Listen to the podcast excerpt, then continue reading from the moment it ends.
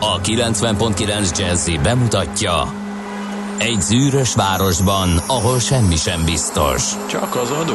Mondom, semmi. Ahol a kisbefektetőket senki sem védi meg a tőzsdei kilengésektől, és a sikátorokban leselkedik a kíméletlen hozamgyilkos.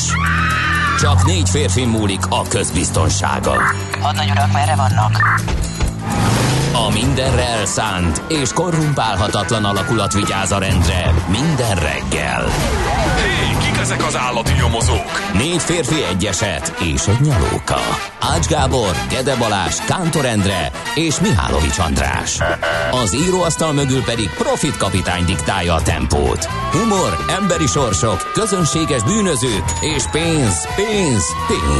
Egy különleges ügyosztály, a Gazdasági Muppet Show minden hétköznap reggel a 90.9 Jazzyn. De is figyelj, ne csak a bárányok hallgassanak. De miért? Ha nincs pénzed, azért, ha megvan, akkor pedig azért. Millás reggeli. Szólunk és védünk.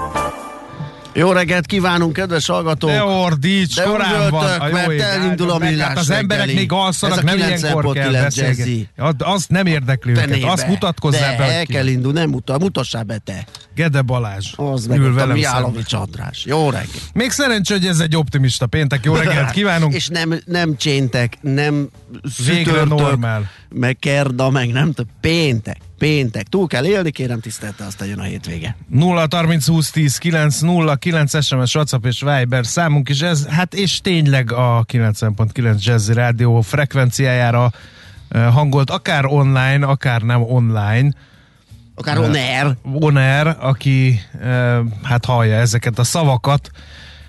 2021. január 28-a van, optimista péntek, Isten éltesse a Károlyokat nevük napja alkalmából. Nagyon sok más van, kiragadnám mondjuk az amillákat és az összes 73-at, ami még itt maradt, őket sajnos már nem, bár még azt gondolom, hogy a gréteák ide kívánkoznak, és a kis manasszékat is gratuláljuk. Manassék kell, hogy legyen. Mert, igen, mert ugye az van a magyar neveknél, hogy úgy kell mondani, ahogy így, ja, jó. Bármilyen logikusnak is tűnő, hogy manasszé legyen, manassé. Igen, Petők, Tamások, Margit, nagyon sok név van, ahogy azt András... Valahány név van naptárban. Elmondta, igen. Eljövök még hozzátok. Viszontlátásra, pajtások. De jó lenne itt most véges lenne. Igen.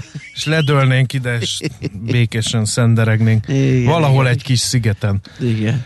Mi történt január 28-án? Hát az történt, hogy volt Canossa járás 1077-ben, amikor Negyedik Henrik német király megalázkodott a pápa előtt, hogy a kiátkozását vonja vissza.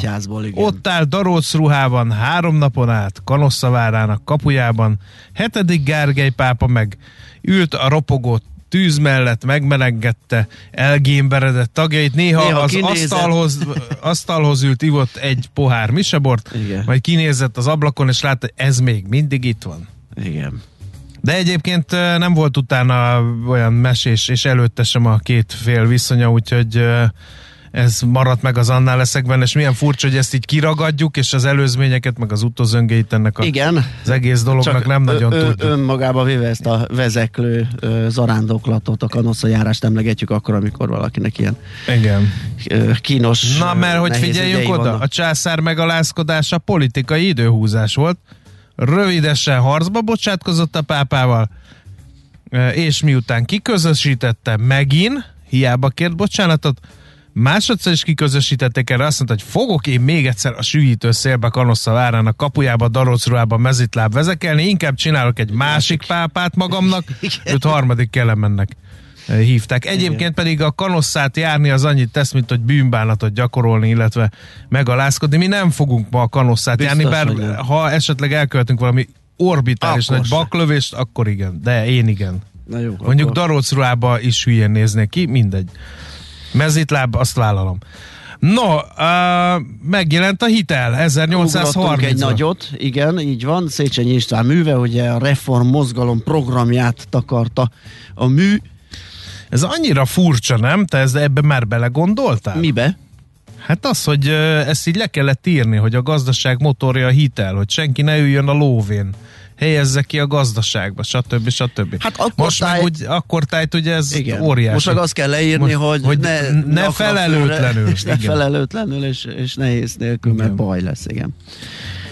Egy szomorú esemény 1986. január 28-án történt, mint a Challenger űrrepülőgép elindult, és fellövését követően 1 perc 13 másodperccel sajnos fel is robbant.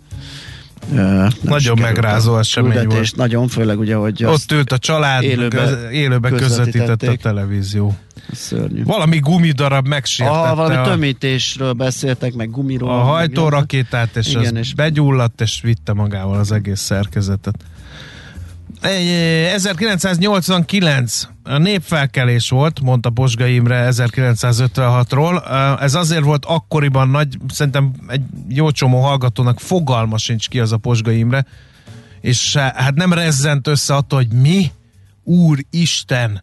Ezt mondta valaki, hogy népfelkelés az 56-os forradalomra. Hát ez forradalom volt, gondolhatnók, de hát ez akkoriban azért volt nagy dolog, mert hogy a Kádár rendszer, miután leverték az 56-os forradalmat, azt mondta, hogy hát az ellenforradalmi fasiszta bandák, a igen. klerikális restauráció igen. hívei, stb. Lumpen elemekkel, mert emlékszem tanulmányaimból ezekre a kifejezésekre, igen, felhígulván megpróbálta a dolgozó magyar nép eredményeit. Na ezeket, szóval ez volt akkoriban a hivatalos kommunikáció, és akkor felállt a Magyar Szocialista Munkáspárt egyik tagja, és azt mondta, hogy hát ez nem ellenforradalom volt, elvtársak, hanem népfelkelés. Úgyhogy mindenki nagyon megijedt, akkor emlékszem erre az egészre. Igen. Még akkor utána jött Grósz Károly, aki még fehér terror ellen lövetni is akart, meg nem tudom, tehát ott utána, hát így valahol az első kis hajszárrepedés a rendszer falán, talán ez a Pozsgay. Hát az már talán a hajszárrepedésnek egy jelentéke. Igen, azért, mert hogy Pozsgay Imrét nem vitték el, igen, nem váltották le, tehát már ott azért nem lehetett igen. nagyon keménykedni. Na, nézzük a születésnaposokat. Isten éltesse azokat a hallgatóinkat, akik ezen a napon születtek. 2022 van, én azt mondtam volna, hogy 2021. Csak nem. Back to the future, ennyi. Ez a műsor erre is képes. Ne tessék. Na, 2022 van, igen, viszont 1540-ben látott napvilágot ezen a napon. Hát, ha jól mondom, akkor Ludolph van Ceulen német származás. Hát a kérdés, hogy így kell. De miért nem Rudolf? Miért Ludolf? Hát mert Blayen keresztelte. A német Blayen. Erődítményépítő volt. És vívómester is, és matematikus is, úgyhogy hú, apám, ez a legveszélyesebb embertípus, aki vívómester, és még gógyia is van. Ha még kiderül, hát hogy művészeti vénája is volt, akkor a legnagyobb király volt. Egyébként főleg a kör kerülete és átmérője között fennálló viszonynak a kiszámításával foglalkozott. Aki jobban emlékszik matematikai tanulmányaira, mint jó magam, az pontosan tudja, hogy itt a pi-ről van szó. Kérem szépen. Úgyhogy 3,14. Kint a technikai személyzet. Hát igen, 2 tizedes egyik szerintem azért elég sokan ismerik. Na de onnan? Mi jön a 14 után? Hát igen, valamikor tudtam egy olyan 6-8-at, de ugye annak sok értelme nincs az egészet megjegyezni. Egyébként nagyon sok tizedes egy. Nem is tudom, van-e vége. Úgyhogy elég azt tudni. 1841 Újházi de magyar színész, jellemkomikus, a realista színjátszás egyik úttörője született ezen a napon. És Kulin György magyar csillagász. Bocsánat. Az újházi tyúkusleves névadójáról beszélünk. Ja. Haló? Igen. Aki nem tudta volna, hogy miért újházi tyúkusleves. Igen, múltkor láttam az egyik hiperbe újházi tyúkot. A szakma leginkább jeles szerepeiről emlegeti Újházit, de a nagy közönség szemében gasztrotörténeti alak is. Ezek egyik a tyúklevesének története.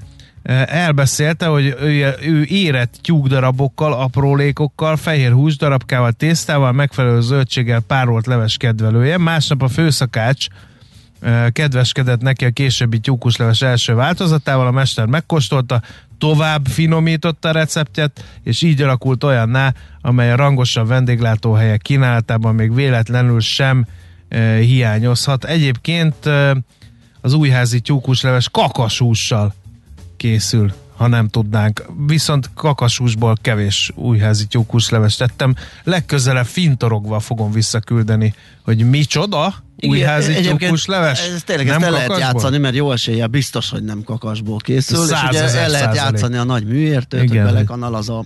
Eltartott kisújjal, hogy az első kanál... Fő úr? Ledobod a szalvétát a nyakadból. És így mutatod, fő úr? Ez, és így. Ez micsoda? Újházi tyúkusleves, azt tetszett rendelni, nem? Igen, és miből készül az újházi tyúkusleves, fő úr? Tyúkból. Tévedés, kakasból, vigye vissza, és mondja meg. Ez nagyon menő lenne. És utána lök le a séfet a padlóra. De nagyon durván. Igen. Na, szóval ennyit az újházi tyúkuslevesről, drága barátaim. Na, a Kulin Györgyre akartam gyorsan átvezetni, és akkor kihagytuk volna ezt a jó kis anekdotát, aki, hát így kamaszkorunkban, aki megfogott a csillagászat, vagy érdeklődött, azt szerintem elég sokat találkozhatott a nevével. Azt hiszem a Titten voltak ilyen események, meg hát számos ilyen ismeretterjesztő könyvnek is szerzője. Aztán az absztrakt expresszionizmus, ki tudtam mondani. Nagyon jó. Egyik nagy alakja, kiemelkedő alakja Jackson Pollock. Könnyen kérem felismerhető, szépen, mert ilyen mozdulatfestő. Nem mozdulatfestő. Az a festő, akinek ránézel a képeire, és azt mondod, hogy ilyet én is tudok. Ja, egyébként ugye? Igen, ilyet lehet mondani, mert ugye ilyen hát a mozdulatokból, tehát a széles ecsetvonás használatból ilyen... Spontán, automatikusan a festék csurgatásával, fröcskölésével, igen, kaparásával igen, hozta létre műveit. Gyakran idegen anyagokat, darált üveget, homokot, más kevert a festékbe, vagy szórt a képpel, és ezzel ilyen teljesen vad látványvilágot teremtett. Érdemes megnézni a képeit. Ha másért nem, azért, hogy három sor után mondhassuk, hogy hát ilyet én is tudok. Akár ki is próbálhatjuk, igen. Igen. Én láttam egy olyan művészt, aki elásott nem tudom mennyi dinamitot, nem tudom én mennyi festmény alá, oda tett egy ilyen vásznakat így körbe, aha, a kráterkör, és felrobbantotta, és utána tudod, ez a festék, föld, meg nem tudom, nagyon. Óriási. Nem tudom ki volt az, ha valaki tudja a nevét, 0-30-20-10-9-09. A Guváti. De kár, hogy nem játsszuk gyakrabban. Kern András, Kossuth és Jászai Mari díjas magyar színész rendező ma ünnepli a születésnapját lévén, hogy 1948. január 28-án született. Isten éltesse a drága művész urat. Oly sok mindent, az NDK Turmix géptől hát, kezdve nagyon sok mindent köszönhetünk neki. Igen, hogy a mentsenek meg, magyar vagyok, kiabált a tenger közepén. És a Buffon kell egy pofon, főszereplője Gianluigi Buffon, olasz labdarúgó. Honnan jött ez, még életemben? Buffon kell egy pofon. Hát de viccelhet, ez persze. Akik fifáznak, vagy játszanak ja, gyerekekkel, azoknál ez egy jó kis mondás, és lehet nagyokat kacagni. És 1981-ben született, sose tudom, hogy kell mondani, Elijah Wood, talán mondjuk így, amerikai színész. A Frodo. Az egyszerűbb, igen. Frodo megformálója, az a híres amerikai színész. Így van. Ezt mindenki tudja. És ahogy egyébként tegnap is elhangzott, ma van az adatvédelem nemzetközi napja, ugye tegnap volt egy ilyen beszélgetésünk, hogy a biztosítók hogyan készülnek erre, vagy mit jelent. A belorusz vasutasok meggondolhatják ezt a dolgot, mert hogy azt olvastam éppen, hogy valakik beférköztek a belorusz vasúti rendszerbe, és lassítják az orosz csapatmozgásokat, némi zavart okozva. Úgyhogy ők már biztos tudják, milyen fontos az adatvédelem. Az most biztos. Ti is gondoljatok bele ebbe, hogy... És az adatvédelem nemzetközi napján mindenki lépjen ki a felhasználói fiókjaiból, és változtassa meg a belépési kódját, ami nem az 1-2-3-4, igen, nem a saját neve és születési dátuma, valamint nem házi kedvencének a neve, tessék valami tisztességes. Ennél már az is jobb, hogyha a kedvenc versünkből kiválasztunk 3 sort, amit tudunk, és azt feldarabolva beütjük. Az is jó, de az is jó, hogyha egy jelszógenerátort használunk, ami el is tárolja a megjegyezhetetlenül hosszú és krikszkrakszos jelszavakat, és egy mesterkóddal bevész, mondjuk jó, föltehetjük a kérdést, hogy mi van akkor, hogyha az egy mesterkódot feltörik, és elviszik az összeset, de ezt megpróbáljuk rábízni az erre készült, és ezt szolgáló, vagy ezt a védelmet szolgáló szoftverekre. Hát most az a non plus ultra ennek, hogy csinálsz egy jelszógenerálót, És a mesterkód pedig az, hogy 1-2. Ja, hát az gyönyörű lenne, igen. Az lenne mindennek a tetején. Hogy nehogy elfelejtsed, tudom. Na, zenélünk egyet, jó sokat beszéltünk, elmondjuk még az elérhetőségünket, hogy ti is írhassatok nekünk 0630 20 10 909. A zene után pedig lapszemlézünk egyet. Ez a Millás reggeli, továbbra is belenéztünk a lapokba. Nem, előtte ingújra vetköztünk. Ja igen, és bele se néztünk a lapokba egyébként. Na, nézzük akkor, világgazdaság. Jön a mozdonyvásárlási üzlet. Hey, de kár, hogy Ács Gábor nincs közöttünk, mert ő biztos értékelné ezt a hírt, amit a világgazdaság hoz a címlapján. Hamarosan megjelenhet a hévjárművek beszerzésére vonatkozó pályázat. Homolya Róbert, az Állami Vasúttársaság elnök vezérigazgatója mondta ezt a lapnak, és hát vele készült egy interjú, én ezt most nem idézem, energiaköltségekről van szó, utasszámról, és a többi, és a többi, és a többi. Ez a tehát a címlap indulója a világgazdaságnak. Aztán van egy kisebb hír, a magánellátásban nagy a verseny az orvosokért, írja a lap. Több éven át tartó krízissel kell megküzdeni a magánegészségügynek is, a humán erőforrás hiány a privát szektorra is jellemző. Kérem szépen, egy webináriumon hangzott ez el. A hazai összes egészségügyi kiadás 3000 milliárd forintos kasszából 950 milliárd forint a magánjellegű, ebből 102 milliárd köthető az egészségpénztárakhoz és az egészségbiztosítókhoz. Aki nem tudta volna, most ezt is tudja. Aztán a portfolio.hu azt veszegeti, egész konkrétan Beke Károly, hogy hol állhat meg az MNB kamatemelési ciklusa, mi lehet a teteje. Hát lassan már hallottalak benneteket, amikor a szakértő mondogatta, hogy a Virovácz Peti, hogy ilyen kódolt üzenetekben már látszik az alagút vége. Hát az, hogy látszik, az igen, maradjunk a látszikban, mert hogy ugye most 2,9-en állunk, és azért a mondás az, hogy akár 5%-ig simán elballaghat az alapkamat, és lehet, hogy ez még konzervatív is, ez a forgatókönyv. A lényeg az, hogy a portfolio.hu-n ugye van ez a 2-ös kamatszint, és azt beszéltük a Virovácz Péterrel, igen, hogy ez a 2 közelíteni fog, ugye az 1-7-es betéti kamatok és az irányadó kamat, mert hogy ne két ilyen irányadó mutató legyen a piacon, és hogy hát ez jó eséllyel elléphet akár az 5%-os szintig. És nyilván ez függvénye annak, hogy az infláció mennyire lesz átmeneti, és mikor kezd el esetleg csökkenni. Aztán... Nádaratás a Fertőn, írja a Népszava címlapján. 8 év után újra nádat aratnak ott. 6000 hektáros terület egy részének megújulását hozhatja el ez a lépés. A munkára távoli vidékekről érkezett vállalkozó, miután a helyi versenyzők be se neveztek.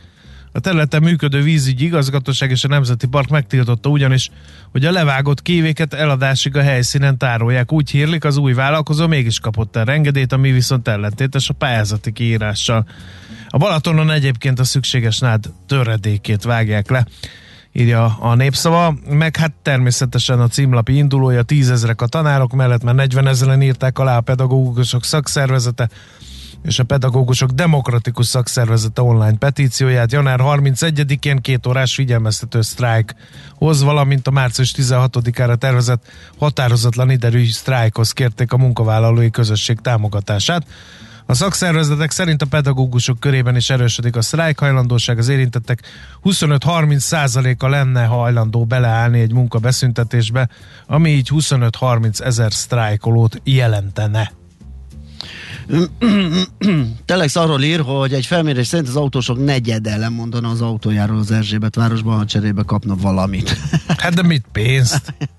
Parkírozó helyen. Nem látom még a cikkben, hogy ez mi lenne, de hát nyilván a BKV, autó, kerékpár, tehát akár bérlet, akár ilyen eszközök, vagy azok használatára megosztott sharing, car sharing, vagy bike sharing, vagy valami ilyesmi szolgáltatást, de a telex.hu-n ott vannak a részletek. No, hát akkor nézem. Ennyi? 24 pontot néztem itt reggel, de hát az exatlan hangari meg az erős széluralja. Ne őrjíts már meg. Hát amit egyelőre itt találtam reggeli frissnek, hát aztán persze van ott mindenféle. Nézem a napi.hu-t, várj egy kicsit. Jó, a napi.hu, azt hiszem valami Boris Johnsonos konzervatív pártos. Igen, a faképnél hagyja a sereg a káosz kapitányát, a Brexit végső győzelmével, az Európa Párti torik vereségével úgy tűnt, hogy a brit konzervatív párton belüli ideológiai harc elcsendesülhet, a politikusok arra fordíthatják erejüket, hogy kihozzanak minél többet a függetlenné vált Szigetország új helyzetéből. Nem ez történt. Ezért nem csupán a gyenge szervezőképességű, eléggé felelőtlen szakpolitikai részletek iránt érzéketlen Boris Johnson elnök, vagy miniszterelnök okolható, írja. Tehát a napi.hu nem sokára élesedő anyagában. Igen, hát a sadlóügy az mindent visz, most mindenhol az van az oldalak tetején, úgyhogy szerintem itt mi most ezt befejezzük, úgyhogy a zene után tőzsdézünk. Hol zárt? Hol nyit? Mi a sztori? Mit mutat a csárt? Piacok, árfolyamok, forgalom a világ vezető parkettjein és Budapesten. Tőzsdei helyzetkép következik. Kezdjük akkor Budapesttel, kérem szépen. A Budapesti Értéktőzsde 1,3% ment fölfelé 52.866 pontig. A vezető papírok közül csak a Telekom esett 0,6%-ot, de az OTP 2,26-ot ment fölfelé, például 17.850 forintig, 3%-ot ment fölfelé a MOL, 2.750 forintig, a Richter pedig beérte 0,36%-kal. A legnagyobb forgalmú papírok listájára fellopta magát az Akkó, amely 413 forintos záróértékkel fejezte be a napot, és az 0,36%-os mínusz. Nézzük akkor az X-Tent kategóriát, ezt mostanában figyelgetjük, ugye ez a tőzsdei kereskedés előszobája, azért fontos, és hát vegyes volt a kép, mert a DMK az például elég szép napot zárt, majdnem 4%-os erősödéssel, meg az Oxotech is ment fölfelé 0,6%-ot, de hát sajnos a Glosternek, meg a Gob.D-nak, meg a Polyduknak nem volt éppen jó napja. Mondom, akkor a Polydukt esett 10% feletti mértékben, a Gob.D az 2,3%-os mínusz szedett magára, a Gloster pedig majdnem 2-t. Az Gob.D? Gob.D. Ja, jó, én mindig GOPD-t mondom. Nem baj, jó az is. Az is jó. Magyarok vagyunk, szeretjük egymást. Tegnap Európában vegyes volt a kép, de olyannyira, hogy volt, van itt a palettán 0,7%-os mínusz, ezt a svédek hozták össze, meg van 3,3%-os plusz, ez például a milánói börzének a teljesítménye. A franciák azok 0,6-del emelkedtek, a frankfurti DAX az 0,4%-kal. Körülbelül ilyen produkciók voltak, aztán jött az Egyesült Államok béli kereskedés, ahol alapvetően esés volt inkább, a Nasdaq az 1,2-del, az S&P 500 0,5%-kal esett, a Dow Jones tudott egy olyat, hogy 0,3% plusz, hát ez erre szoktuk a plusz nullát mondani, ugye ez nem egy jelentős elmozdulás, és most hajnalban Ázsiában kérlek szépen a Hang Seng Hongkongban esik 0,8%-kal, Dél-Korea emelkedik 1,7-tel, japánok volt itt 3,1%-os mínusz. Japánba? Hát azok nem egy hirtelen emberek pedig. Nem, de itt valamiért begurultak nagyon. És néznék egy Shanghai-t 2,1% plusz, tehát elég vegyes a kép, ebből én most nem bocsátkoznék becslésekbe, hogy hogyan fog nyitni Európa és ezzel együtt a Budapesti Értéktőzsde. Tőzsdei helyzetkép hangzott el a Millás reggeliben. És itt van önünk Tari Bolya, szia! Sziasztok, jó reggelt! De jó kedved van már megint. Már megint. Igen. De hát most örülök, mert már régen voltam bent. Ja, igen, most okod is van. Igen. Minden oké? Minden oké, a lányom koronavírusos volt, jól elszigeteltük. Aha. Szegény. El tudom képzelni, hogy így körbe rakják hungarocellel, és áttekerik ilyen ducktape-vel, hogy jól szigetelt legyen. Bezárták a szobájába, és egy ilyen kis ajtót rágtak, ott ment be a kaja. Nem, folyamatosan fújkáltunk minden olyan dolgot, amihez hozzáérhetett. Fertőtlenítőszeret, tök jó fej volt, nagyon jól bírta, és senki nem lett rajta kívül koronavírusos, úgyhogy... Nagyon jól csináltál. Jól csináltál. Gondolom, ilyen nagy ruhába sisak, vagy ilyen permetezővel mászkáltál ott. Igen, ilyen szkafanderben folyamatosan. Millás reggeli Müller Cecíliája leszel innentől, ha ennyire sikeres a járvány elleni védekezés. Nem. Én örülök neki egyébként, de azért örülök, hogy bejöhettem. Tehát, hogy otthon lenni egy hetet, Igen, az kemény. Na hát a nagy örvendezés után akkor átadjuk neked a helyet. Taréból jön a hírekkel, utána pedig visszajönk, folytatjuk a Millás reggelit. Műsorunk. A reggeli rohanásban könnyű szemtől szembe kerülni egy túl szépnek tűnő ajánlattal. Az eredmény krétával körberajzolt tetemes összeg. A tetthelyen a gazdasági helyszínelők, a ravasz, az agy és két füles csésze és fejvállalakzat. A lehetetlen küldetés megfejteni a Fibonacci kódot. A jutalom egy bögre rossz kávé és egy olyan hozamgörbe, amilyet még Alonso Mosley sem látott. Millás reggeli, a 90.9 Jazzy Rádió gazdasági Muppet Show-ja. Vigyázat! Van rá engedélyünk! A Millás reggeli főtámogatója a Schiller Flotta Kft. Schiller Flotta and Rent a Car. A mobilitási megoldások szakértője a Schiller Autó család tagja. Autók szeretettel! Jó reggelt! De gyors vagyok, apám. Nagyon, mint a Buster Scruggs-ba. Igen. Aki nem látta Buster Scruggs legendáját, az nézze meg minél előbb. Western film csokor, nem az a hagyományos western film etűdökből áll össze, de nagyon ajánljuk.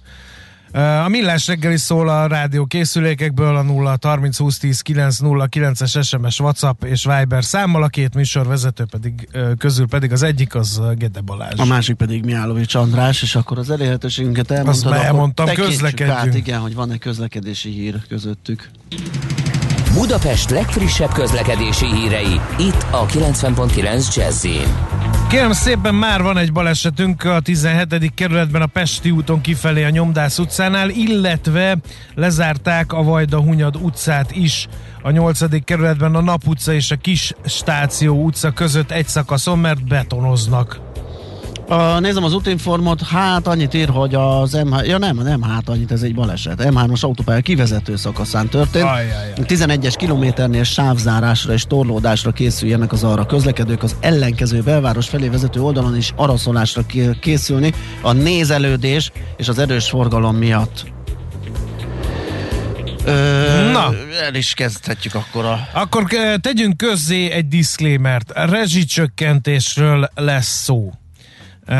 Nem érdekel bennünket ennek a politikai vetülete, csak szeretnénk arra rávilágítani, hogy nincsen ingyen ebéd, ez egy közgazdasági alapfogalom, tehát az, hogy mi Európában a legalacsonyabb áron vesszük az energiát, mi magyar családok, fogyasztóként, igen. Meg kisvállalkozóként, az nem ingyen van. Az valahol valakinek ki kell fizetni azt a különbözetet, amit mi fizetünk, meg a között, amennyire ezt az áramot elő lehet adni, vagy elő lehet állítani, illetve amennyire el lehet adni a piacon. Ez az a veszteség. Az, hogy egy kormány mire költi az adófizetők pénzét, az az ő szuterén joga. Hogyha arra dönti, hogy rezsicsökkentés, akkor rezsicsökkentés, ha fásítás, stb.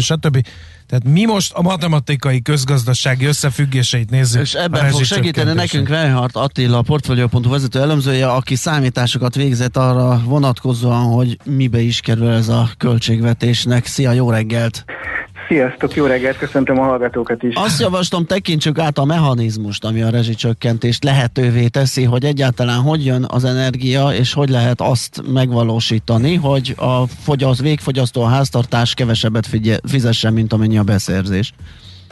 Ugye 2014 óta jogszabályok rögzítik azt, hogy az energia számlán lévő összegeket a szolgáltatók hogyan számíthatják fel, milyen számszerű mértéket enged meg nekik a jogszabály, és gyakorlatilag ezért van az, hogy 8. éve stabil, nagyon-nagyon minimális az a változás, amit ezek a képletek engednek, hogy gyakorlatilag a fogyasztástól lényegében függetlenül, vagy minimális befolyásolása van ennek, hogy az energiaszámlánkhoz nagyjából ugyanannyi. Miközben ugye ez a rendszer, ez azért nyilván változik, ugye a világpiaci energiaárak változnak, és ez az elmúlt években működött ez a rendszer, amit azt tett lehetővé, hogy a paksi olcsó áram az gyakorlatilag folyamatosan egy jelentős nyereséget okoz az MVM ZRT-nek.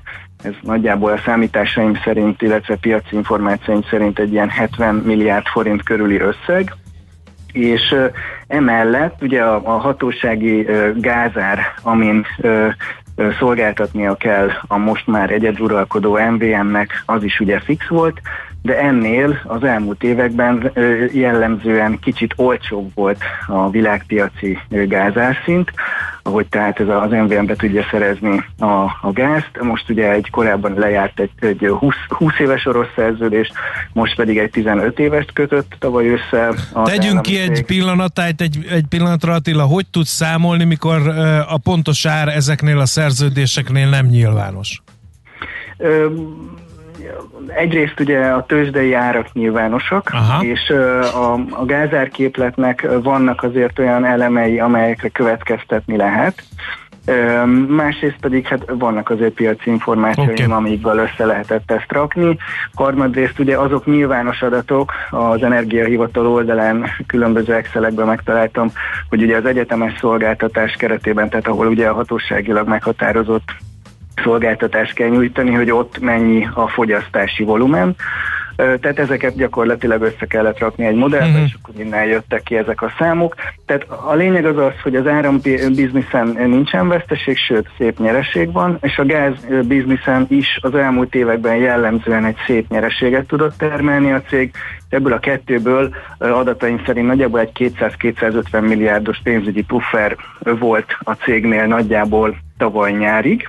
Uh-huh. Amint ugye elkezdtek elszállni a gázárak, az borította meg ezt a nagy képet, és onnantól kezdve elkezdett drasztikusan romlani ez a helyzet, elkezdett elolvadni ez a pénzügyi puffer, és most ott tartunk, hogy ez gyakorlatilag teljesen elolvad, sőt, most már havi szinten a gázáraknak a drasztikus elszállása miatt egyre nagyobb veszteséget kezd el majd termelni az MVM emiatt. Oké, ez az MVM, és akkor utána mit lehet csinálni, hogyha az MVM veszteséget termel? Hát ugye van két mozgástere, vagy hát eddig volt két mozgástere a cégnek, amelyek ugye ezt információim szerint gyakorlatilag tudták kezelni ezt a helyzetet. Ugye az egyik, ez pont ez a pénzügyi puffer, amiről beszéltem. A másik pedig az, hogy ugye a föld alatti gáztározókban ugye a korábbi időszak olcsóbban betárolt gázából tudunk most egyelőre még élni részben, illetve hát jön be folyamatosan a vezetékeken Ukrajna kikerülésével a gáz, és így gyakorlatilag számszakilag egy olcsóbb gázt, amit betároltunk, azt onnan kivételezzük, kitároljuk, és az még ugye gyakorlatilag ezt a pénzügyi helyzetet tudja segíteni, de ez is el fog idővel fogyni. Nyilván, ahogy ugye most ez a kitárolási szezon ez lemegy, és elkezdünk áprilistól újra intenzíven betárolni, ott egyre jobban elkezd majd beszűrődni ez a világpiaci gázár, ami hát most gyakorlatilag 90 euró per megawattóra a piacon, és ez ugye egy néhány hónapos időtávon elkezd beszűrődni, miközben gyakorlatilag a piacon, illetve hát a rezsicsökkentéssel védett ár,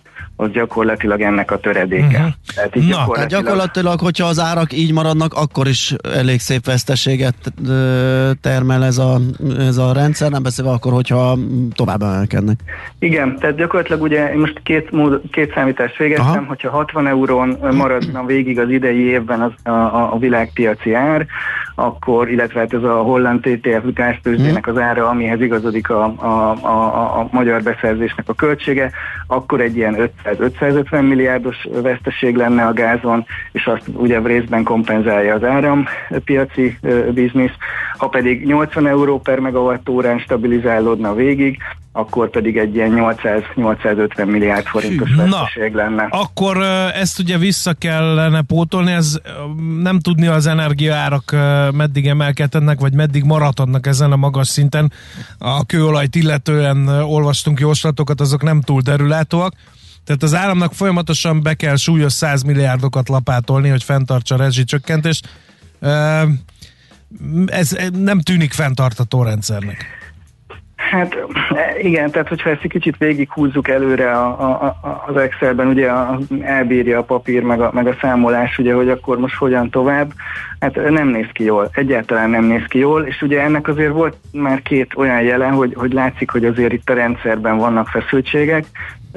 Tavaly szilveszter este derült ki, hát ugye azért nem a legközfigyelem középpontjába tartozó időságban, hogy egy 208 milliárd forintos tőkeemelést hajtott végre a magyar állam az MVM-ben. Ennek a célját ugye nem határozták meg, én megkérdeztem a céget is, illetve a fenntartó tárca nélkül minisztériumot, ott a közleményből gyakorlatilag azért nyomokban lehetett következtetni arra, hogy itt már ugye ez a megváltozó helyzet, ez részben az oka volt ennek a tőkeemelésnek, és egy évvel előtte szintén szilveszter napján volt egy 210 milliárdos tőkeemelés. Tehát gyakorlatilag ebben a két üzleti évben azért igen jelentős összegek már az állami cég feltőkésítésére mentek, és hát ugye gyakorlatilag mindez, amit elmondtam az előbb, leginkább tehát a gázpiaci helyzet miatt, gyakorlatilag itt azon egy kérdés, hogy áprilistól, amikor a betárolás fel fog pörögni, és ugye ha addig az orosz-ukrán feszültség, vagy bármilyen egyéb tényező továbbra is magasan tartja a gázárakat, hogy akkor honnan lesz majd ez a pénzügyi eszköz, és az a lehetőség, hogy az orosz számlákat havonta ki lehet majd fizetni. Uh-huh. Hát ez nem hangzik jól, abszolút, akkor gyakorlatilag így ér véget a kör, hogy amit nem fizetünk ki gázra, a gázóra alapján, azt kifizetjük az adóinkon keresztül.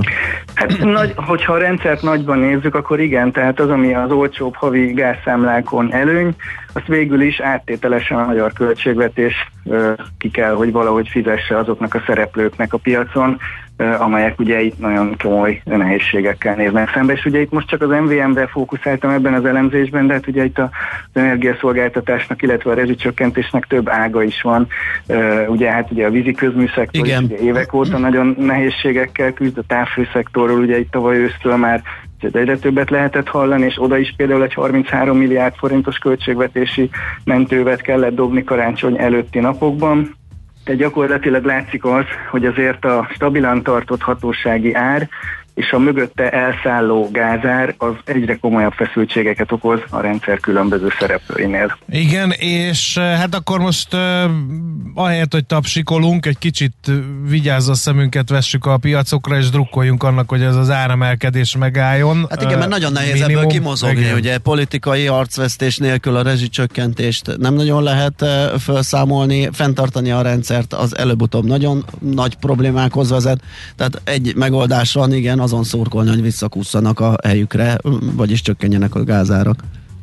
Hát igen, gyakorlatilag ez az egyik fő irány, hogy ha enyhül az orosz-ukrán feszültség, és az északi áramlat 2-t üzembe helyezik, ő leghamarabb ősz környékén, akkor jön majd elméletileg annyi gáz az európai piacokra, ami leszorítja azt a holland tőzsdei árat, amihez igazodik a magyar beszerzési költség, és akkor gyakorlatilag már nem beszélhetünk majd ekkora a potenciális veszteségről. De hát ugye a másik oldala az az, hogy ugye itt az energiahatékonyság, energia megtakarítás vagy takarékosság terén is, hogyha tudunk előrelépni, például a családi házaknak a szigetelése, vagy energiahatékonysági beruházások terén, akkor ugye az egyes családoknak a szintjén tud ez a gázszámla talán lejjebb menni, és akkor ugye nem arról beszélünk, hogy majd az állami költségvetésből kell potenciálisan kipótolni, hanem nem fogyasztunk annyi gázt. Tehát egyébként egy történelmi csúcsra ment a gázfogyasztás, pont a tavalyi év, egész éven most már megvan. Itt nyilván az ipari fogyasztás felugrása is benne van, de hogyha csak az egyetemes szolgáltatást nézzük, az is folyamatosan emelkedik. Tehát összességében úgy gyalogolunk bele ebbe a helyzetbe, hogy egyre többet fogyasztunk abból az energiahordozóból, ami egyébként elképesztő magasságokba emelkedett.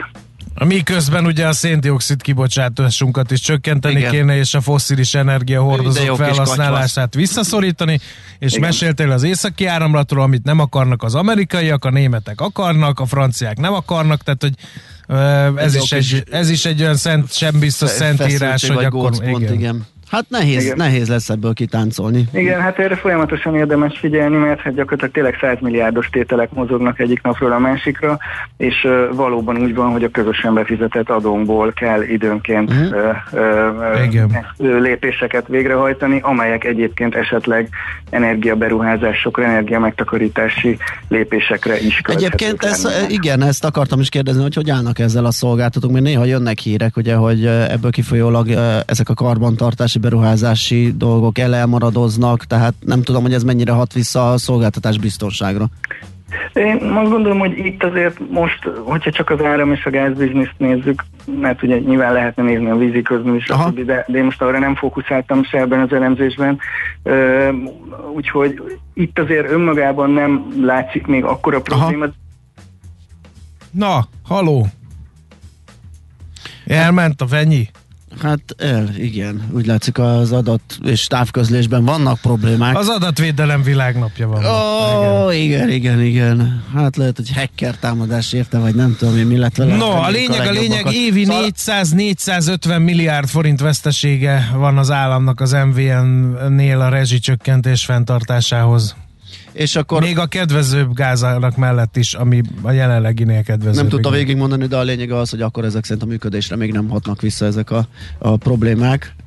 Úgyhogy ez volt. Veinhardt Attilával beszélgettünk egyébként a rezsicsökkentés áráról mondhatni. Ő a portfolio.hu vezető elemzője, és az oldalukra írt egy méretes számítást, aki esetleg írásban is keresi, az ott megtalálja. A Millás reggelit nem csak hallgatni, de nézni is lehet. Millásreggeli.hu. Arról fogunk beszélgetni, ez sokakat érint, vagy érdekel, hogy meg sokszor fölteszik a kérdést, akár nekem is, akár hallgatók is itt a műsorban, hogy most vajon buborék van-e az ilyen mértékű áremelkedés után a hazai lakáspiacon, túlértékeltek-e? És azért kérdezik ezt nagyon sokan, mert hogyha kipukkanna, akkor... Igen, pontosan. Na hát, Dános Pállal fogjuk ezt megbeszélni, a KPMG Magyarországi Ingatlan Tanácsadási Üzletágának vezetőjével, akik a csapatával egy nagyon komoly számítást végeztek, több oldalról közelítettek a kérdéshez, és ez alapján, ha nem is tudjuk egyértelműen kijelenteni, hogy lufi vagy nem lufi, mert bizonyos aspektusában rá lehet hozni, hogy buborék, bizonyosban meg nem, de kapunk egy jó képet arról, hogy mégis mennyire vannak helyesen árazva mondjuk a hazai lakások Magyarországon. Szóval Dános Pállal beszélgetünk, jó reggelt, szervusz! Jó reggelt kívánok, szervusztok! Na, hát az első kérdés talán az, hogy egyedülálló-e, mert ugye a buboréknak talán az is egy jellemzője, hogy egy-egy piacon alakul ki, bár ugye a tech lufi az ugye világszerte jellemző volt például a tőzsdéken, mikor a technológiai részvényeket túlárazták a piacon, de vajon ez az ingatlan piacon kiugró-e, ami Magyarországon végbe ment az elmúlt években? Azért nehéz pontosan választ adni, és az a cikkünk is egy kicsit árnyaltabban fogalmazott, mert adjuk, hogy lufi valami, az csak akkor derül ki, mikor kipukkad. Igen. Addig nem pukkad ki, addig nem tudjuk, hogy lufi. Mindenesetre csak itt a józan ész alapján indultunk el kutakodni, mert mindenkinek az volt az érzés, hogy nagyon drága a lakás, és hogy sok ember mondja, hogy szinte megfizethetetlen. Ezért néztünk utána, hogy számokkal, illetve különböző arányokkal viszonyítsunk, és a nemzetközi összehasonlításba is tegyük be ezt a képet. Uh-huh. Na, akkor nézzük meg, induljunk el valahonnan, akár egy régiós összehasonlításból, akár ugye vannak olyan megszokott mutatók, hogy hány havi fizetés ad egy vételárat, vagy egy négyzetméter árat, szóval egy csomó paramétert, amelyeket egyébként ti is vizsgáltatok. Igen, hát az első legegyszerűbb lépés az volt, hogy megnéztük önmagában nominális értelemben a lakás négyzetméter árakat a környező országok fővárosaiban. Persze tettünk, itt fókuszáltunk azonban a Közép-Kelet-Európára, de vannak összehasonlításképpen Ausztria és Németország is a listán. Azt vettük észre, hogy Ausztriában a legmagasabb, euróban kifejezve a lakás a négyzetméter, Magyarország így a kellemes középmezőnyben van, és mi ezt idősoronként néztük meg, tehát 2013 és 2020 között vizsgáltuk. Tehát ez önmagában azt mutatta, hogy igen, Budapest a drágább, mint Pozsony, drágább, mint Zágráb, drágább, mint Szófia, drágább, mint Budapest, nagyjából azonos szinten van Lengyelországgal, de Szlovénia, Németország, Prága és Bécs drágább. De ugye ez csak azt mutatta, hogy euró per négyzetméterben mennyibe kerül. Uh-huh. Ez önmagában nem tudom, hogy mennyire válasz arra, hogy túlárazott a piac. Hát még nem, biztosan nem, mert szerintem most a hallgatókban is rögtön az az első, ami ilyenkor így felugrik, hogy oké, persze, csak Bécsben más a fizetés, Prágában talán annyira, de most már azt hiszem, Prágában is, bizony. És akkor itt jön az ugye, hogy mit tudunk mennyiért megvenni. Úgy van. Hát nyilvánvalóan ez a következő kérdés, mindenki erre gondoljuk, ez szép dolog, jó dolog, de én nekem mennyi van a zsebemben. És ezt is megvizsgáltuk. Hát különböző objektív adatbázisokkal dolgoztunk, ezek főleg külföldi adatbázisok voltak, és néztük az összehasonlítást. Hogyha azt néztük, hogy a lakásár növekedés és a jövedelem per fő növekedés hogyan alakul, akkor úgy néztük, hogy sajnos Magyarország az ebből a szempontból hát Németország utána a második helyen áll, ami azt jelenti, hogy azt néztük, hogy egy négyzetmétert az éves kereslet mekkora hányadából lehet megvásárolni. És ebből a szempontból Magyarországon ez elég rossz ez a mutató, tehát úgy tűnt, hogy a magyar jövedelmekhez képest túlárazottak a lakások.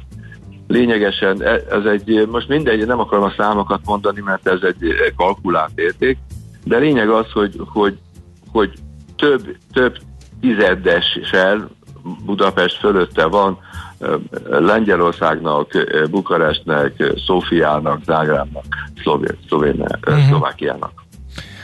Van egy másik... Arra utalt, amit az ember józan paraszti észre érez, amikor a barátaimmal beszélek, hogy igen, drága nekem a jövedelmemhez képest, tanári fizetéshez képest drága az egy négyzetméter lakás. Igen. Azt is szokták mérni, hogy ha az éves keresethez viszonyítjuk a lakásárakat, az mennyi? Ezt nem tudom, hogy vizsgálta-e ez a tanulmány. Ez volt a négyzetméter ára vetített vizsgálat. Nem a nettó fizetésekhez? Igen, ez a nem a nettó fizetés, hanem nettó elköltés. Ja, értem.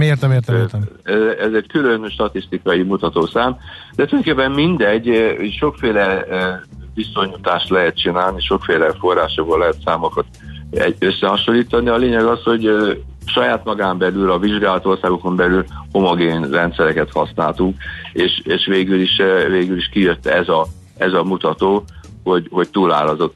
Na most, ha túlárazott, mármint idézőjében túlárazott, neked soknak, de akkor mégis van-e valamilyen, látunk-e a lakás értékesítés és a lakás építés között valamilyen egyensúlytalanságot? Mert ugye a buborék az akkor alakul ki, hogyha sokkal jobban pörög az építőipar, mint amennyire ezt a piac föl tudja venni. Uh-huh. És ez a másik oldaladónak rendkívül érdekes, hogy ugyanakkor azt látjuk, hogy az új lakásokat éppen úgy el tudják adni, tehát nincsenek eladatlan lakások, és nem álltak le lakásépítési projektek. Uh-huh. És ennek ellenére pörög a piac. És ezt is meg kellett néznünk, hogy ebben milyen tényezők játszanak szerepet. Hát már csak azért is, mert ugye itt fellelhető lenne némi ellentmondás, hogyha nem keresünk eleget, akkor hogy a fenében van az, hogy mégis... Hogy mégis elmegy az összes új lakás. Így van. Igen, pontosan, jogos a kérdés.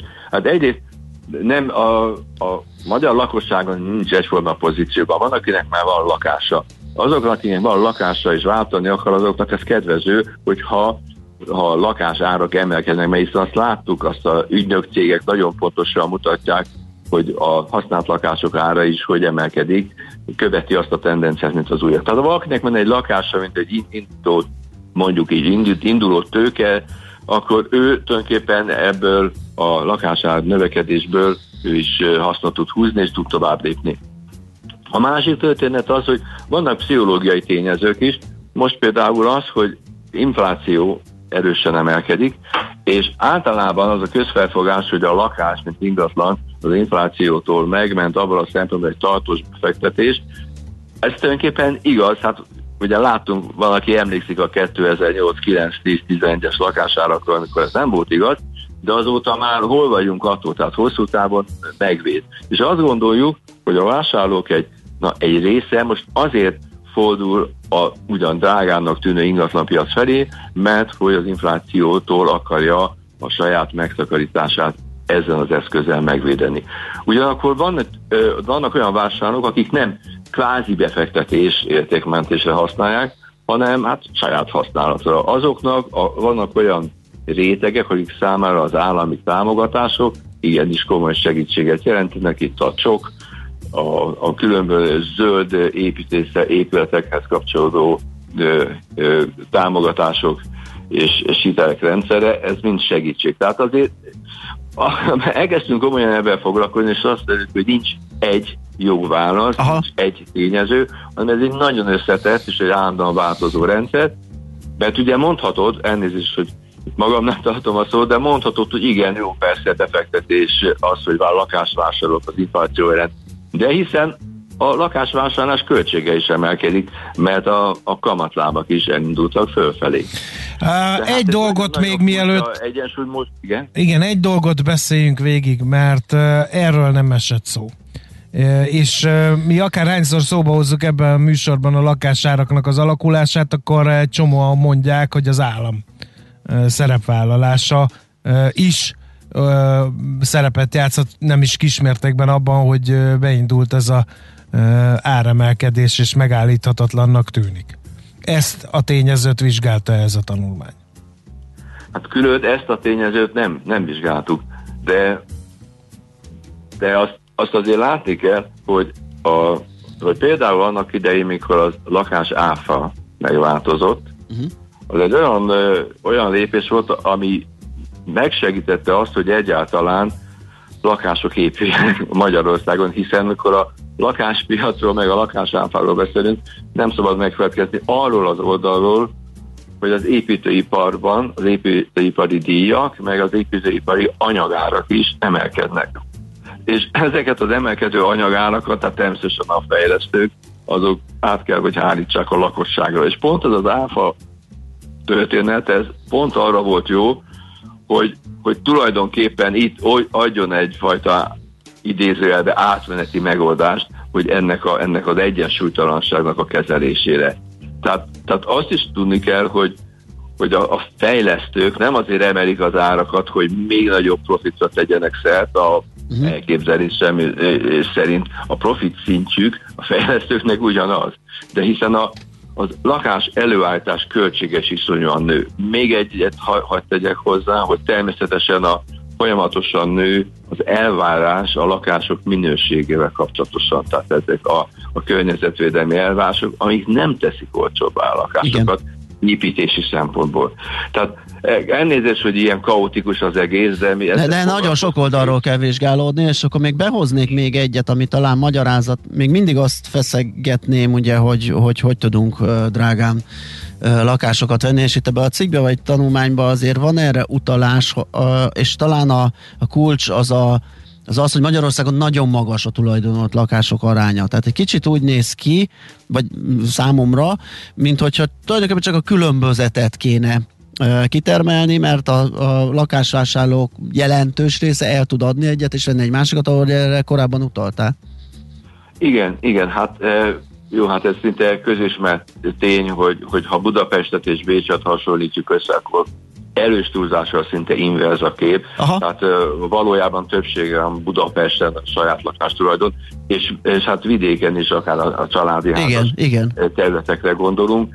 Ellentétben, mit tudom én, Bécsben, ahol 40% és 50% között van, ez még Magyarországon, Budapesten mondjuk 80-90-92%, attól függ, hogy milyen adatot nézünk. Igen. Ez hihetetlen tőkén ül mindenki, aki olyan szerencsés, hogy van lakása. Igazán az a réteg van, komoly baj van, és nehézségeket kell szembenéznie, akinek nincs. Hát ezt így, de egyébként vitatkoznak a hallgatók. És nem tudja igénybe venni ezt, meg azt, meg amazt, és esetleg mondjuk egy egy fizetésből, sima fizetésből él. Ezt írják a hallgatók, hogy idézek egyet, hogy átlagfeletti fizetéssel is elérhetetlen egy új ingatlan. Akik most építenek 1,3-1,6 milliós négyzetméter áron árulják, frekventáltabb helyeken ez 2 millió is lehet, félmilliós fizetésbe vehetek 12 négyzetmétert évente, de a megtakarítás ez ettől jóval kevesebb. Más igen. Azt írja, hogy a számok alapján úgy tűnik ez egy szűk réteg bulia, ez nem jelente problémát, illetve a tovább lépés sem olyan egyszerű, mert hogy eddig 20-30 millió kellett hozzá, hogyha az ember alatta használt lakását és akart újat venni, most már inkább 50-60. Ez igaz. Mondjuk ez a mi is ezeket a problémákat föltártuk eredetileg. Tehát egyszerűen ez egy olyan komplikált élethelyzet, olyan komplikált gazdasági helyzet, ahol most nem tudom igen, nemet, jót, prót, kontrát mondani egybe. Az biztos, hogy nyilvánvalóan vannak olyan stratégiai minőségi lakásvásárlók, akik más szintű befektetésnek megengedhetik. Az is biztos, hogyha az legelején beszéltünk arról, ha nemzetközi összehasonlításban nézzük önmagában, mondjuk egy Euróban kifejezett lakásnégyzetmétert, akkor bizonyos külföldi országok számára ez a magyar lakáspiac, ami egyébként ugye az ország szép, a főváros szép, a vidéki városok szépek. A forint olcsó. Olcsó.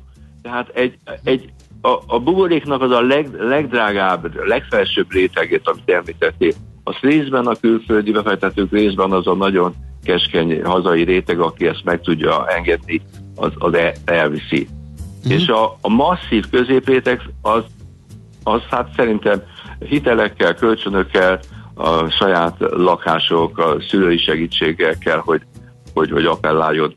Nyilván nem tudjuk, mit hoz a jövő. Egyelőre nem úgy néz ki, akár az energiai árakat nézzük, akár az egyéb nyersanyag árakat. Most nem úgy látszik, hogy csökkenni fog a ténylegesen a lakás előállítás költsége. Világos.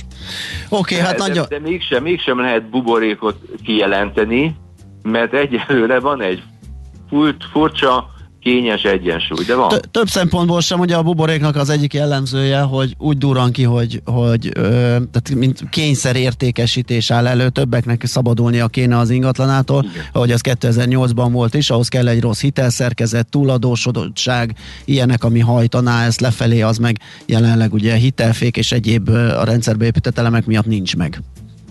Igen, tehát oké. Nagyon érdekes a helyzet. Abszolút.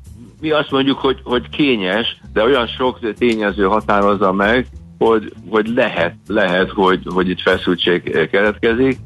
Egyelőre éppen amit említettek, és amit a hallgatók is kérdeztek, minket is ez a motiváció vezetett, hogy nem értjük, hogy lehet 1,2 millió forint per négyzetméteri lakást vásárolni. Világos. Oké, megvizsgáltunk sok oldalról ezt a jelenséget, szerintem tök jó volt és informatív. Nagyon szépen köszönjük. Jó munkát és szép napot. Elnézést, hogy nem tudtam sem valami rózsás. Nem, mondjuk ez nagyon nagy baj, így optimista pénteken, de mindegy, ezt majd mi elsikáljuk a hallgatókkal. Így van, viszont jó? Kerek de volt. És optimizmusra ad okot, hogy nincs buborék. Nincs buborék, nem durrant ki. Így van. Oké, köszi szépen. Szervusz. Köszönöm én is, viszont hallásra, szervusztok. Dános Pállal, a KPMG Magyarországi ingatlan tanácsadási üzletágának vezetőjével beszélgettünk arról, hogy most vajon van buborék a hazai lakáspiacon, vagy nincs. Mi a pénteki konklúzió? A hét legfontosabb eseményeinek és adatainak tükrében. Zárjuk a pozikat és pihenjünk rá a hétvégére. Milyen események hatnak a piacra a hétfői nyitásban? Devizák, részvények, tőke és árupiacok. Heti események és jövő heti felkészülés. Értékpercek. A Millás reggeli Treasury rovata következik. Hát itt volt egy kis jegybanki döntés cunami a héten, meg persze hát összefügg ugye az inflációs várakozásokkal az is, hogy a jegybankok hogy döntenek, meg a geopolitikai feszkók, amik itt hajtják a piacokat valamilyen irányban. Csillag Zsigmonddal, az OTP Global Markets osztályvezetőjével fogjuk átnézni a hetet. Szia, jó reggelt! Jó reggelt, szia! Na, nézzük! No, hát akkor ússzunk rá a kamatemelésekre, mármint az MNB-jére először. Ott mit láthattunk, milyen hatása volt, talán már ezt is elmondhatjuk. Igen, nagyon izgalmas héten vagyunk túl, nagyon nehéz is konklúziót levonni ilyenkor, mint ahogy a felvezetőben mondjátok, hogy mi lehet a hét konklúziója, talán az, hogy hosszú távú pozíciókra nagyon nehéz most berendezkedni, mert annyi ellentétes erő van a piacon, annyi friss hír, hogy nagyon nehéz kiszámítani a közeljövőt. Ez a hét is ilyen volt, talán a legizgalmasabb hét volt ebben az évben. A magyar kamat döntést ugye mindig az utóbbi fél évben mindig nagyon nagy izgalma kövezik, mert elkezdődött egy igen intenzív kamatemelési ciklus, amiről egy dolgot tudunk, hogy mindig, hogy folytatódik, de azt, hogy milyen mértékben és azt, hogy milyen lépésekben, azt nem tudjuk megmondani. És ez így volt most is. Ugye az utolsó döntésnél 30 bázispont volt az emelés, egyértelmű üzenet volt, hogy ez tovább folytatódik, korábban voltak 15 bázispontos emelések is, és mellette még ez az egyhetes jegybanki betét emelés is bezavar hétről hétre, valamelyik héten emeltek, valamelyik héten nem emeltek, és így ilyen előélettel csúsztunk bele az idei első kamatemelésbe, mellette persze nagyon sok minden borzolt ezen a héten a kedélyeket. Itt van az egyik legfontosabb új dolog, az orosz-ukrán konfliktus, ami miatt hétfőn nagyon nagy esésben voltak a részvénypiacok, ugye a forint árfolyama is a múlt héthez képest elég masszívan gyengült, újra 360 fölé ment a forintjegyzés az euróval szemben, tehát nagyon nagy volt a bizonytalanság ezen a héten, ugye a Magyar Jegybank után érkezett egy Fed is, jövő héten Cseh jegybank ülés, tehát nagyon sok mindenre kellett figyelni a jegybanknak annak tekintetében, hogy milyen döntést hoz, és kicsit meg is lepte a piacot azzal, hogy 50 bázispontot emelt, nem pedig 30-at, a legtöbb elemző 30 bázispontos emelést várt. Ennek egyébként az említett okokon kívül, tehát a várható cseh emelés, a Fed szigorítás, illetve az orosz-ukrán konfliktuson kívül még egy oka lehetett, hogy a decemberi inflációs szám a vártnál magasabb lett, ugye 7,4%, ez egy stagnálást jelent a korábbi számhoz képest, viszont az alap folyamatokban, tehát a maginflációban és az adószűrt inflációban további emelkedés volt tapasztalható, így muszáj a jegybanknak erőteljesebb lépéseket hozni. Én úgy érzem egyébként, hogy most egy kicsit az őszi bizonytalanságodás után most egy picit a jegybank már meg tudta fogni a gyeplőt, és előre tudott nézni, és egy kicsit pozitív irányba meglepni a piacot.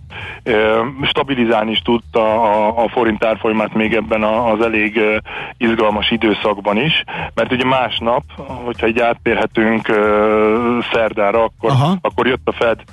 Igen, épp ezt akartam kérdezni, hogy ugye egy időben azon filozofálgattunk mi itt a műsorban, hogy nagyon eltérő kamatpolitikát folytat a Magyar Nemzeti Bank, meg néhány régiós bank, és teljesen mást az LKB, meg teljesen mást a Fed. Holott ugye ezek a nagy jegybankok szokták megmondani, hogy merre van az arra. Hát így van, ennek rengeteg oka lehet, de azt azért látni, hogyha csak az inflációs számokat nézzük, akkor azért ezekben a régiós országokban azért az inflációs nyomás nagyobb, mint mondjuk az eurozónában. Az, hogy az USA-ban is hasonló inflációs számok vannak, mint nálunk, és a GDP növekedés is megengedi, hogy emeljenek, az egy kicsit azt vetíti előre, hogy ők hamarabb fognak lépni, mint az Európai Központi Bank, és ez derült ki egyébként szerdán is. Uh-huh. Hiába nem tudtunk meg igazából új információt, sem az eszközvásárlás kivezetéséről, sem a mérlegszűkítésről, sem a kamatemelésről, azért Jeremy Powell sajtótájékoztatója elég pozitív volt olyan szempontból, hogy úgy értékelte, hogy mind a gazdasági növekedés, mind a munkaerőpiac lehetővé teszi, hogy a közeljövőben masszív lépéseket tegyenek a szigorítás irányába, és ez szükséges is megtenni az inflációs nyomás felé. Tehát most azért azt árazzák a befektetők, hogy a következő március ülésen már effektív kamatemelésre lehet számítani. Ez azért meglátszódott a részvénypiacokon is, mert a sajtótájékoztató alatt elég szépen a pozitív tartományok arányokban negatív mentek át a tengeren túli indexek, tehát elég komoly volatilitás volt mind a devizapiacon, mind a részvénypiacon. Úgy értékelt egyébként a piac, hogy ez egy picit szigorúbb hangnemű fedülés volt, mint vagy sajtótájékoztató volt, mint a korábbiak. Ezen lehet látni az euró-dollár árfolyamán is. A tegnapi nap, a csütörtöki nap már a devizapiacon egy elég komoly mozgást hozott. Az euró-dollár ugye 1.13-ról lefordult, 1.11.50-en van most nagyságrendileg, ez egy elég jó dollár erősödési lesz, de ami ennél érdekesebb, hogy általában a forint, csehkorona, a lengyel zloty, tehát ezek a régiós devizák mind gyengülni szoktak abban a környezetben, amikor a dollár így erősödik, és tegnap nem ez volt a helyzet, a dollárral együtt erősödni tudtunk, olyan volt a piac, mint hogyha az euróhoz képest gyakorlatilag minden deviza erősödne, tehát egy elég érdekes szituáció alakult ki a devizapiacon, a forint az egyik legnagyobb nyertese volt a tegnapi napnak, ugye 360-as árszintről 356-ig tudtunk erősödni, és a nap végét ilyen 357 környékén zártuk, tehát elég jó pozitív hangulat volt egyébként a magyar részvénypiacon is, hogyha a részvénypiacokat nézzük egyébként, nagyjából ugyanott vagyunk, ugyanott kezdjük most a péntek reggelt, mint ahogy ahol a hétfő reggelt kezdtük, viszont két időpont között nagyjából 4-5%-os volatilitás volt, ami elég ritkának számít. Igen. Milyen folytatásra számítunk, vagy mi jöhet a jövő héten még, ami izgalmat okozhat? Ugye jövő héten jönnek inflációs számok, illetve Aha. még ma is jönnek, ami fontos, és amiről szerintem beszélni kell, hogy eurozónából jönnek GDP adatok, ilyen első becslések, a tavalyi év utolsó negyedévére jön a német adat, jön a francia adat és a spanyol adat is, ez azért mozgathatja a piacot. Jövő héten inflációs számok is jönnek, ami a régióban fontos, hogy csehjegybankülés jön. Eddig 50 bázispontos emelést árasztak az elemzők, tehát hogy 3,75-ről 4,25-re emeli majd az irányadó rátát a Csehjegybank. Most már 4,5 környékén vannak a várakozások, az azt jelenti, hogy egy 75 bázispontos emelést áraznak február 3-ára. Ez azért egy kicsit izgalmas, mert a Magyar Jegybank is például mindig igazodott ahhoz, és kommunikálták is egyébként, hogy ők valahol a régióban a legmagasabb kamatszintet szeretnék ebben az időszakban elérni, és könnyen lehet, hogy jövő héten a csehek időszakosan beelőznek. Még az egyhetes betétet is lehet, hogy megelőzik, mert az utolsó kommunikáció a jegybanktól ugye kedden az volt, hogyha nem szükséges, akkor az egyhetes betétet is mindig csak a hóvégi kamatemelés utáni héten szeretnék emelni. Világos, oké. Nagyon szépen köszönjük a beszámolót, izgalommal várjuk a mai napot, meg a jövő hetet. Neked szép napot kívánunk, szia! Köszönöm szépen, sziasztok! Csillag Zsigmonddal, az OTP Global Markets osztályvezetőjével beszélgettünk. A hét legfontosabb eseményei és jövő heti felkészülés, értékpercek, a Millás reggeli Treasury rovata hangzott el.